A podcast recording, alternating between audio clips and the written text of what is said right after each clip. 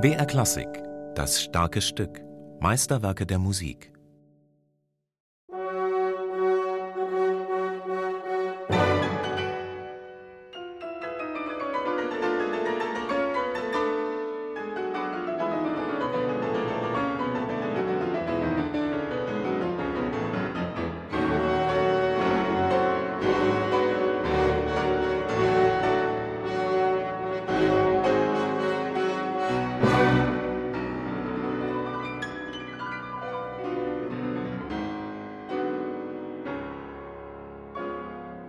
Es ist so, dass dieses Stück einfach wahnsinnig schöne Kantilenen hat und überhaupt ein wunderschönes Stück ist. Und darf auch nicht vergessen, der Rachmaninoff war gerade mal 17, 18 Jahre. Und wenn jemand dann so ein perfektes Stück komponiert, dann ist das von vornherein schon beeindruckend und es ist auch kein Wunder, wenn es dann wirklich große Begeisterungsstürme auslöst.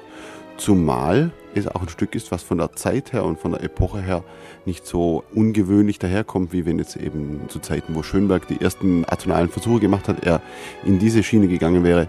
Es sind auch eingängige Melodien drin, man kann es also relativ gut verstehen, auch wenn man es zum ersten Mal hört.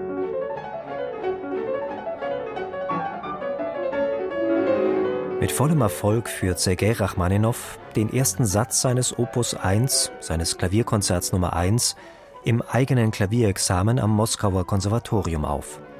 Nachdem er eine schwere Meningitis überstanden hat, entstehen der zweite und dritte Satz, und im Jahr darauf schließt er seine Kompositionsstudien ab.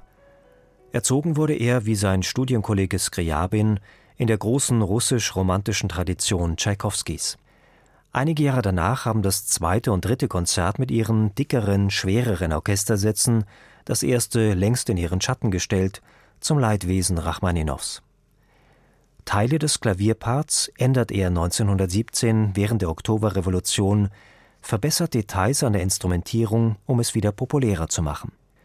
Es ist das letzte Werk, das Rachmaninow komplettiert bevor er ein Jahr später nach Amerika auswandert, wo er es in New York mit dem russischen Symphonieorchester aufführt. Nach der quirligen, farbigen Eröffnung weitet sich die Szenerie in den ersten Takten des Andante überschriebenen zweiten Satzes. Ein Gefühl von Raum, Weite und Sehnsucht stellt sich ein, wie man es bei russischer Musik oft erlebt.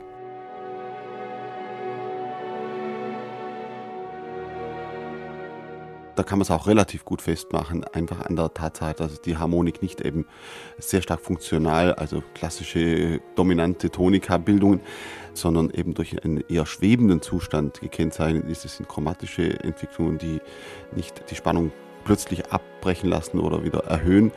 Und die Musik ist gekennzeichnet eben durch diese kleinen Intervalle und durch Vorhaltsbildungen, große Intervalle kommen in der Melodie gar nicht vor. Und wie gesagt, die Harmonik ist eben eher was Schwebendes. Und da kann man sich schon gut vorstellen, zusammen mit den Vorhalten, dass sich ein Gefühl von Weite einstellt. Außergewöhnlich im ersten Klavierkonzert bleibt der Aufbau des dritten Satzes. Nach einem vorantreibenden Beginn ruht der Satz zunächst in einem unerwarteten elegischen Thema, wie es auch Mozart erstmals im Genome-Konzert anbrachte.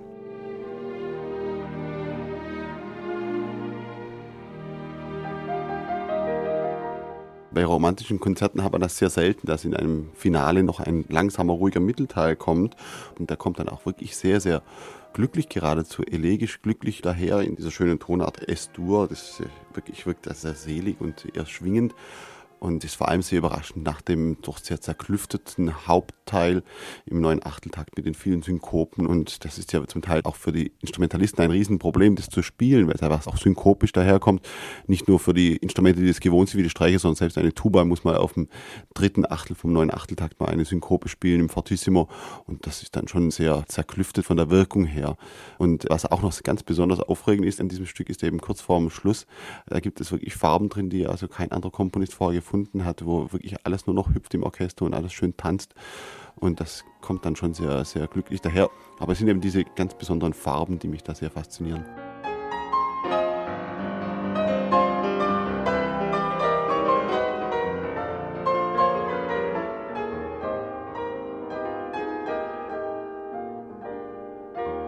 Das erste Klavierkonzert ist wie sein komplettes Klavierwerk in Rachmaninows eigenen Einspielungen auf zahlreichen Schallplatten erhalten, Denn in seiner Wahlheimat Amerika blieb Rachmaninow auch während der großen Depression ein exzellent bezahlter und begehrter Konzertpianist. Bernd Glemser hält diese Einspielungen für empfehlenswert, auch als Interpret. Wenn man Rachmaninow selber hört, wie er spielt, dann merkt man sehr schnell, dass es ihm immer um einen großen Bogen geht. Er spielt immer zu einem Punkt hin, der vielleicht auch erst noch 50 Takte später kommt.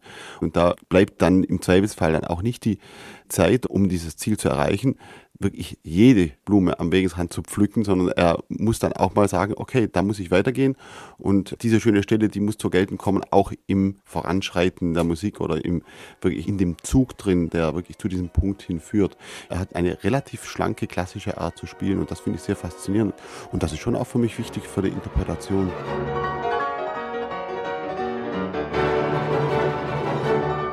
Der Vorwurf des Anachronismus und des Kitsches, den man in Bezug auf Rachmaninow nach wie vor oft hört, ist für Bernd Glemser kein Hinderungsgrund, Rachmaninows Konzert genauso gern zu spielen wie moderner ausgerichtete russische Musik aus der gleichen Zeit.